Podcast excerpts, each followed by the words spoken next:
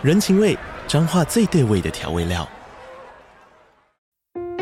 人，你在这端，我在那端，各自忙碌又相互牵挂。情，街角的吵杂声传递温暖与思念。味，是从每一个转角飘出的乡愁。这里是彰化县政府 Podcast 节目《彰化早咖》，我是主持人内克。从彰化大小事各具特色到旅游攻略，透过轻松有趣的访谈，带着大家走进最在地的早咖。准备好了吗？彰化的故事，我们说给你听。以上为彰化县政府广告。Hello，大家好，欢迎收听《做彰化》，让我是小董，陪你聊聊室内设计跟装修，分享我的书，今天聊聊我的观点。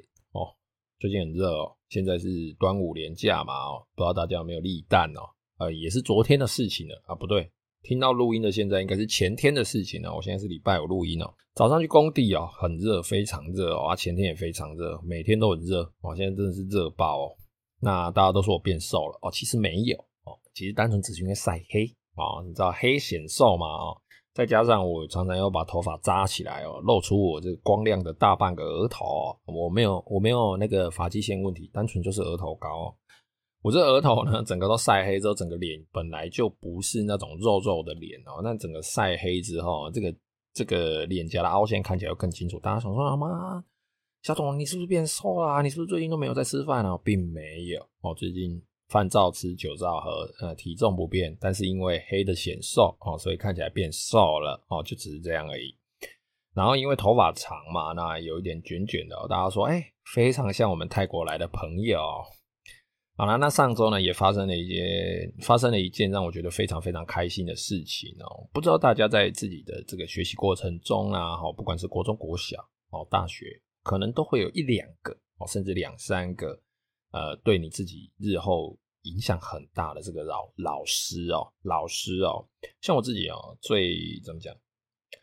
最让我记得的，而且让我在前几年哦，真的是前几年算是工作比较顺利，然后真的是有想到说，哎，我真的是应该想要来找这个老师聊聊天，然后好好的感谢他一下。前几年吧，七八年前，五六年前。可能五六年前吧，随便，反正就是几年前哦，开始想要去找我这个国小四年级的老师。国小四年级哦，他只教了我们短短的一年哦，但是他给我们的一些观念，还有他教学的这个作风哦，这种风格哦，其实真的是我觉得啦，除了我的家庭教育之外，我觉得他算是影响我非常非常的大哦。哦，那我们在。啊、国小四年级的时候，其实即便、我们那个时候算比较乡下嘛，哦，真的是比较乡下的国小，我们一般二十几个人。那那个时候普遍对于整个读书的风气，都还是你一定要好好的读书，国英数理、社会哦等等的哦，这些东西你一定要考高分，反正你考高分，你以后才有饭吃。考高分你就是棒棒，你考低分，我管你什么钢琴弹得再好，图画得再漂亮。哦，你其他的东西反正就是一文不值哦。那学校安排什么课程就做什么课程，今天该上数学就上数学，该做什么就做什么。但这个老师很酷哦，很酷。除了哦这些本来很死板的东西，当然该上的课我们还是有上啊。但除了这些很死板的课程之外呢，可能老师有一些自己的弹性吧啊，我不知道。他呢就尽量让我们在整个课程里面算是自由的哦，开心的。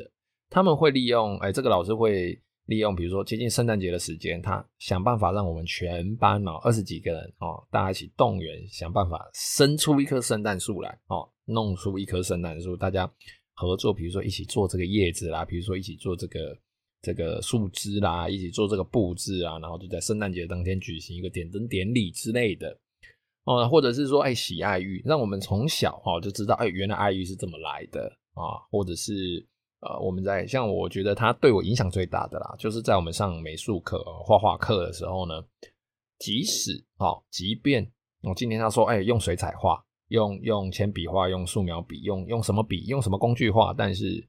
他的观念给我们的是，我今天已经限缩了你工具，但是你不应该限缩自己绘画的方式哦，不管你今天画的是抽象派，比不管你今天画的是写实派等等，印象派，随便我。我只是告诉你，哎、我们可以用这个工具画，或者是你不会画树哦，我教你怎么画树。但是你要一定要照我的方法画吗？不一定，只要你能够表现出你想要的东西就好了哦。我就是这么一个我觉得很自由的观念哦。那甚至它会让我们在大家都有印象嘛。哦，当然我们在诶、欸、这个国中啦、国小啦，甚至大学哦，如果有午休，大学可能不会了，大概高中，高中以前哦，我们在午休都趴在课桌椅上睡嘛。那可能有些奇葩的同学会拿隔壁，如果是空的，拿椅子来垫着躺着这样睡啊。那这个老师没有哦，他直接让我们全班动起来。我忘记用用用什么时间了，反正就是我们先把。地板通通都拖干净，弄干净，弄得非常非常的干净，大家都脱鞋子这样。到午睡时间的时候，大家同学就把桌椅全部移开，大家一起躺地上哦，睡地上比较爽哦，大家全部都躺平睡，谁在他妈在跟你趴在地上睡？没有哦，他就让我们这么的，算是一个很疯的老师啊，哦，算是一个很狂的老师。而且我们后来聊天的时候才知道说，哦，当初他其实才大学刚毕业，很年轻哦，二十几岁呢哦。比我现在现在已经二十三年过去了，算二十三年了哈，二三年过去了，我现在找到他，其实我已经比他当初教我们的时候年纪还要大了，我真觉得就是一种很奇妙的情绪哦。其实因为我好几年前就尝试着在这个社群媒体上面想办法去找他嘛，我想这个老师那么潮这么猛，对不对？这么疯，应该有办法吧？他应该会用吧？哎，但是就是找不到各式各样的名字啦，任何搜寻引擎啊，有办法找的都找了。那大家也知道，很多同学都是呃，随着你人生阶段的不同，大家因为生活圈不同，就渐渐没联络了嘛。好，那呃，刚好我们的一位好同学，国小的一位好同学，刚好我跟他都算是对，让这个老师对我们很有印象，那我们也对这个老师很有印象啊。刚好那个同学跟那个老师有联络，因缘际会之下哦，是在一样是在他上班工作之后哦，在经过什么关系什么关系才发现，哎，原来这个老师在哪里这样子？其实他已经搬，对，老师已经搬到国外去了啦。哦，那我们好不容易找到这个老师，当然就觉得很感动哦。那我自己是觉得那种情绪是一种很难，并不是像人家嘛直接。拿拳头从你鼻子上灌哦，或者是说你吃到芥末被呛到那一种这么澎湃、这么直接的情绪，它是一种很饱满，但是它慢慢的，你会觉得这个时界，这个这个这个时间非常非常的奇妙哦，已经二十三年了哦，那二十三年我居然还可以找到哦，二十三年前教我的老师，然后他一点都没变啊，一样在做着很疯狂的事情，然后因为他虽然定居国外嘛，那他刚好这个月带他小孩回台湾。哦，那在台湾呢，他每一天，哎呦，不小心撞到麦克风，眼睛有点痛。哦，他在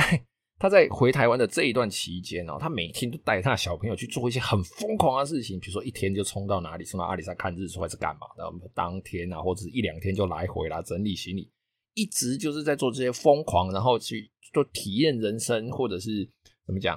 呃，会很累吗？我不知道，我我其实不知道他累不累，但是就觉得。他能够带着孩子去做这些事情，就好像是当初他带着我们在一个这么枯燥的学习环境下，然后去做这些，让我们觉得好像上课是一件很有趣，来上学是一件很有趣的事情一样。我觉得当他的小孩应该是当他的小孩啦，然后有点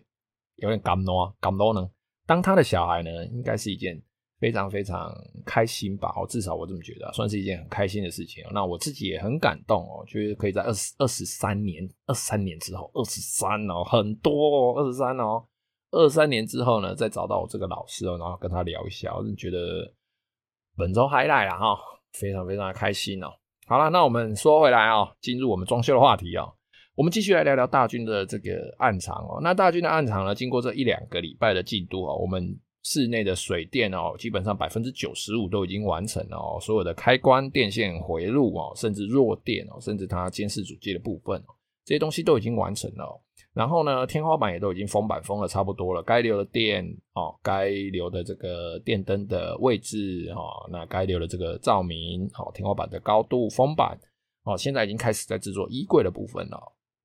那讲到这个水电哦，讲到这个电线电路哦。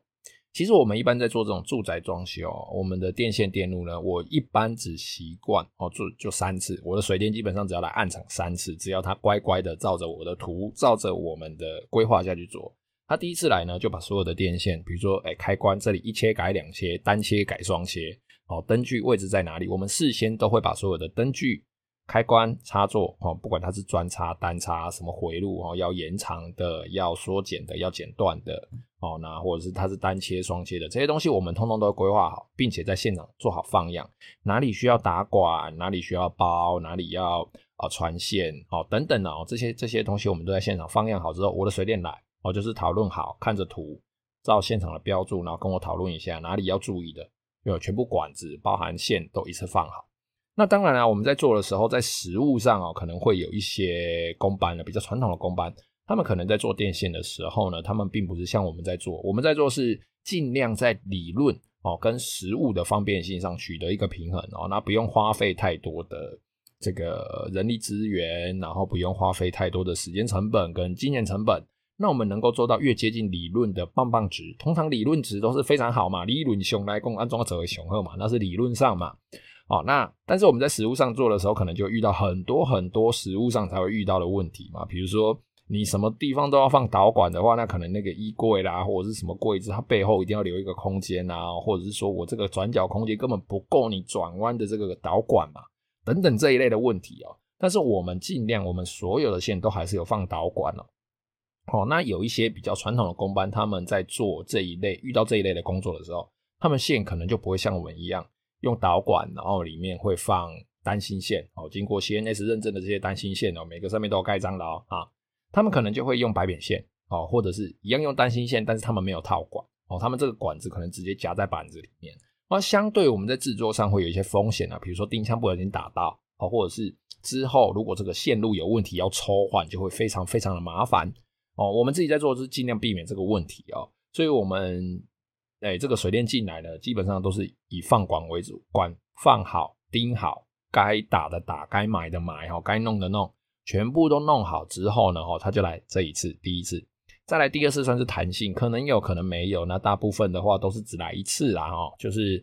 啊、会有那种，比如说我们工程做到一半需要修改的，哦，可能业主改，可能我自己改，哦，可能现场施工的时候发现有问题要改。哦，就是这这个弹性的，但不一定不一定会改。哦，所以第二次算是弹性的修改，他可能要来，可能不用来哦，这是第二次，再来第三次就是整个木作油漆都已经完成了哦，来就是装电灯、装开关的面板、装插座的面板哦等等哦，做这一些算是收尾的工作，设备的安装等等，只要来三次，水电只要来三次，OK。哦，那在这中间呢，我们考虑的就是电线的维修性哦，那以及你的线径。哦，那我们单线图哦，这个线怎么跑？那我这个回路哦，回路的负载哦，我这个负载表，我这个啊、电力盘这个布雷卡来对哦，汇流盘上面的这个每一个无论是断路器，它的负载够不够？这个电线的回路够不够？现金够不够？这些我们通通在施作之前就做好预先的计算哦。那水电来就是照着做哦，该放的回路照着放，放完在木座哦，或者是按架天花板或者是壁板，不管。他们要封板之前，我们会做一次验收，检验每个开关 S 一、S 二、S 三、S 四哈，每一个开关做验收，每一个插座哦试用哦，那有没有电？有没有电哦？电压是一百一哦，还是它是两百二的哦？全部都试完好，没问题，封板好封。整个封完之后，水电基本上不用来嘛，好，刚讲过嘛。第二阶段它就是，除非有问题要修改，它才会来哦。它下一次再出现就已经是暗场快完成了，OK。整个都已经他妈都已经快做好了，他来就是开关插座装一装，剩下的摸黑的蒙蒙嘎哦哦表哦哦的地方呢，就是油漆进来补漆，我就可以案子就可以交了。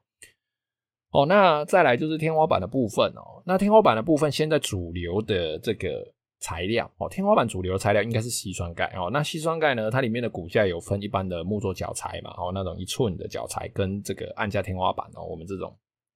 有钩子的这一种。压钢骨，俗称压钢骨，暗给的这种这种天花板哦，那一个是金属材质，一个是木作材质。其实两个做起来呢，一般这样子看，平钉这样子看，它其实效果是差不多的。但是呢，木作的天花板呢，因为它的呃成本比较高，好，然后它施作的速度比较慢，所以一般我们住家，好，通常都是会使用这种木作天花板，因为它其实面积小，跟这个案架天花板。专门做面积大的，其他成本差不了多少。但是因为它这样子做相对比较稳固一点，然后因为你又有木工又有壁板，又什么要做哦？那基本上就是它进来天花板就直接木作弄一弄哦。那因为按价天花板为什么住家一定呃算是也不算一定啊？就是它为什么用到它的几率会比较少？因为一般来说我们住家的天花板可能有一些要包冷气，可能有一些要散管，可能有一些要做造型啊。那一些比较复杂的立体天花板，其实按价天花板是没有办法做的。所以为了省麻烦，你为了省那一两平、两三平的造型天花板，然后你就把这个天花板拆成两包，拆给拆给木工做造型，然后平顶的部分拆给按下天花板，通常哦，在这个厂商的部分，他可能就是说你不要那么麻烦，你就一次给人家做一做就好了。所以大部分的这种居家的天花板还是都是以这个木工的天花板为主。那当然呢、我们可能有一些做到一些比较大的案子哦，它可能这个整个房子里面就三四十平，一区就三四十平，他家可能有两区哦，可能十几平的有两三区哦，这种比较大面积的，然后又都是平丁的话，比较简单的话，我们可能就会选择按架天花板。但是因为按架天花板跟木工天花板哦，它的这个抗裂性不同哦，它们性质不同，它们平整度也不同，所以的当然预算也不同啊。所以我们在选择的时候，还是依照我们的条件去做适合的这个材质的搭配，适合的这个工法的搭配哦。那这个表面材质的部分哦，大部分我们天花板在使用哦，现在主流刚刚讲过嘛哦，就是吸酸钙。可是你这个吸酸钙上面要贴什么样子的皮哦，要做什么样子的工法，做什么样子的涂装哦，这个就是啊，我们依照自己的设计，依照自己的需求去做考虑嘛。那在我们在设计天花板的时候呢，除了这个表面材的厚度之外啊，那我们刚刚有讲到的，你就要考虑整个的造型嘛。那这个造型，比如说天花板的高低哦，那它要不要弯折哦，甚至它要不要考虑到包这个吊顶式冷气哦，甚至是这个一般哎这个壁挂式冷气它的回风，你这个天花板的高度够不够哦？或者是我们做吊顶式冷气的时候，它的出风口方向跟它的回风口方向会不会造成这个冷气冷空气吹出去之后马上被吸回去，造成这个冷气的短循环哦？就是这个冷气短循环哦，这个都要考虑。那再来就是造型哦，当然现在比较不流行这个间接照明的啦，现在大部分都是铝条灯哦，或做一些线灯哦，来做这个柔和光线的投射哦。但是呢，我们做到一些比较比较有预算的案子的时候，我们天花板还是会做蛮多造型的嘛，哦，做一些弯的啦、折的啦、椭圆形啊，做有层次的啦，甚至上面会贴美耐板等等哦，各种各式各样的造型。这个造型你要怎么样去考虑你天花板的结构？那它的封板哦，它的制作的，比如说它是要整组做完再吊上去，还是它是在天花板上面直接组装，一点一滴的组装起来哦？这些工序都要去考虑一下。再来就是灯具的位置哦，那一般就配合刚刚水电，我们上面水电我自己的做法，我会在现场就把所有灯具的位置都放亮好了哦，这样子我们天花板在下骨架的时候，它就可以直接依照我放样的位置去把。骨架散掉哦，散掉灯具的位置，才不会到时候在挖灯具的时候去挖到天花板的骨架哦。那挖到骨架，要么你就是直接挖嘛，把那个骨架挖断哦，然后在旁边再补一只骨架，不然你就是整个灯的位置都要重新做微调，那是一件很麻烦的事情哦。都已经做到最后了，而且我又最讨厌你他妈做事情不照着我的计划，不照着我的图走。所以我为了自己避免这个问题呢，我就事先就放量。好，那我们师傅在做的时候，他自然就去闪你的灯。哦，那他既然闪掉我的灯，我就没有挖灯具会去挖到这个这个骨架的问题。那水电放线也好放嘛，它放的位置就刚好是我要挖灯具的位置，挖上去我手一抓就是我这个灯具要用的线哦，它不用在事后在那边补线补什么白扁线不包围围不会北平爽汤烟啊。好，那再来哦，天花板的部分哦，就是这边可以提供大家一个关于如果你的主卧室不够，但是你又想要看电视的话怎么办哦？那随着这个科技的进步嘛，哦，这算是近几年才出现的哦。那今天刚好提到，呃，大家如果想要在主卧室哦，或者是卧室就好了，卧室看电视的话，现在大家因为房子都不大嘛，哦，大部分的房子都不大嘛，两房、二加一房、三房顶多哦。当然，如果你是前 PR，呃，PR 值前百分之二十、百分之三十的人哦，你可能买一个。两三千万的房子哦，然后它可能室内有个五十平的话，那这样子卧室还算蛮大的哦。但是现在大部分的人呢，卧室可能有个六七平就算很大了吧，放一张啊、这个加大双人床，好、留个走道啊，左右各放床头柜，再放一个化妆台，我再放一个衣柜，没了，没位置了。哦，你要放电视挂哪里，对不对？那挂了好，就算给你挂上去了，你一定会占掉你一些收纳的空间，甚至会占掉你走道的位置哦。你可能走路会有点别扭，不太好走。这个时候呢，我们就有一个很好很好的选择，就投影机哦。现在的投影机都可以直接投在天花板哦。你只要找一个正确的地方，把那个小小的投影机放着，就这样。哦，那投影机因为现在都支援很多串流嘛，哦，无线呐，哦，甚至你插插插着充电，都直接用跟我们手机一样，都用 Type C 就可以整个处理掉。所以呢，你就直接把你的荧幕直接投在你的天花板上。那一般我们在设计房间的这个天花板、卧室的天花板的时候，我们的床上又刚好，我是习惯不会放灯的，因为毕竟放灯那个灯直接打在脸上哦，感觉就不是很好，不喜欢被射在脸上的感觉哦。甚至有的时候，我们一些一些灯具，我们还会，即使它在床的旁边哦，它已经离床有一点距离了，我们还是会做防眩光的设计哦。因为你躺在床上，你躺着嘛，角度比较低嘛，对不对？那那个灯。它就算很高，它就算缩得很上去，但是因为你角度更低了，所以它打到你眼睛的几率也是会变大哦。所以我们这个灯具的部分本来就会避开床。那刚好床中间这一块空空的怎么办？不要怀疑，就是投影机给它打上去，那荧幕就给它打上去，这样子你周边的动线、周边的收纳这些柜子哦，其实就不会因为要放一个电视来让你的这些收纳空间受到局限哦，那也不会让你的走道因此受到影响，还要在那边考虑说。我到底要用什么样子的壁挂机啊？我这个电视要买几寸？没有，你他妈就是一个投影机哦，就给它放上去，一投哦就搞定哦，躺着耍废看电视很爽，然后又是躺着看，你不会有那一种铁咧看有没有？就是半坐着坐卧状态看的，然后就是看一看脖子很酸，看到睡着，睡到早上起来，隔天早上脖子落枕，然后整个肩膀很酸，没这个问题，反正你躺着看，睡着就睡着了，又又舒服嘛，反正啊、现在关于投影机这个部分啊，算是给大家一个想法啦。因为现在投影机门槛越来越低嘛，以前一台动辄两三万块，而且只是在没有通货膨胀之前就两三万块。现在通货膨胀之后，一台可能只要不到两万，甚至两三万有找吧，哦，差不多一万五，便宜的几千块就有了。而且我们在卧室、主卧室看电视的时间，大部分都是晚上，所以其实也不用太考虑说，哦，除非你是上夜班哦，这没话说。但大部分我们大部分一般的人在卧室看电视的时间都已经是晚上了，深夜了。那我们把这个房间的灯关掉，甚至你窗帘没了，那个暗度、那个明暗的程度，其实以对投影机来说，它打出来的亮度啊、色泽啊等等，都已经是非常非常漂亮了。那顶多再搭配一个好一点的喇叭，甚至有一些投影机它本身自带喇叭就非常非常的棒。所以你这样子看哦，其实我觉得效果不亚于电视啦，只是有的人他还是不习惯躺着看影片哦。这个可能就大家算是，如果你有这个需要的话，就可以参考一下这个想法哦。毕竟现在的卧室房间越来越小嘛。好啦，那随便聊一聊是二十分钟了，今天节目就到这边啦。那祝大家这个端午节快乐。那你有任何问题哦，欢迎加入我的 IG 或者脸书，搜寻这种话然后私讯我，也可以在 Apple Podcast 下面留下你的留言哦。非常谢谢各位的收听，拜拜。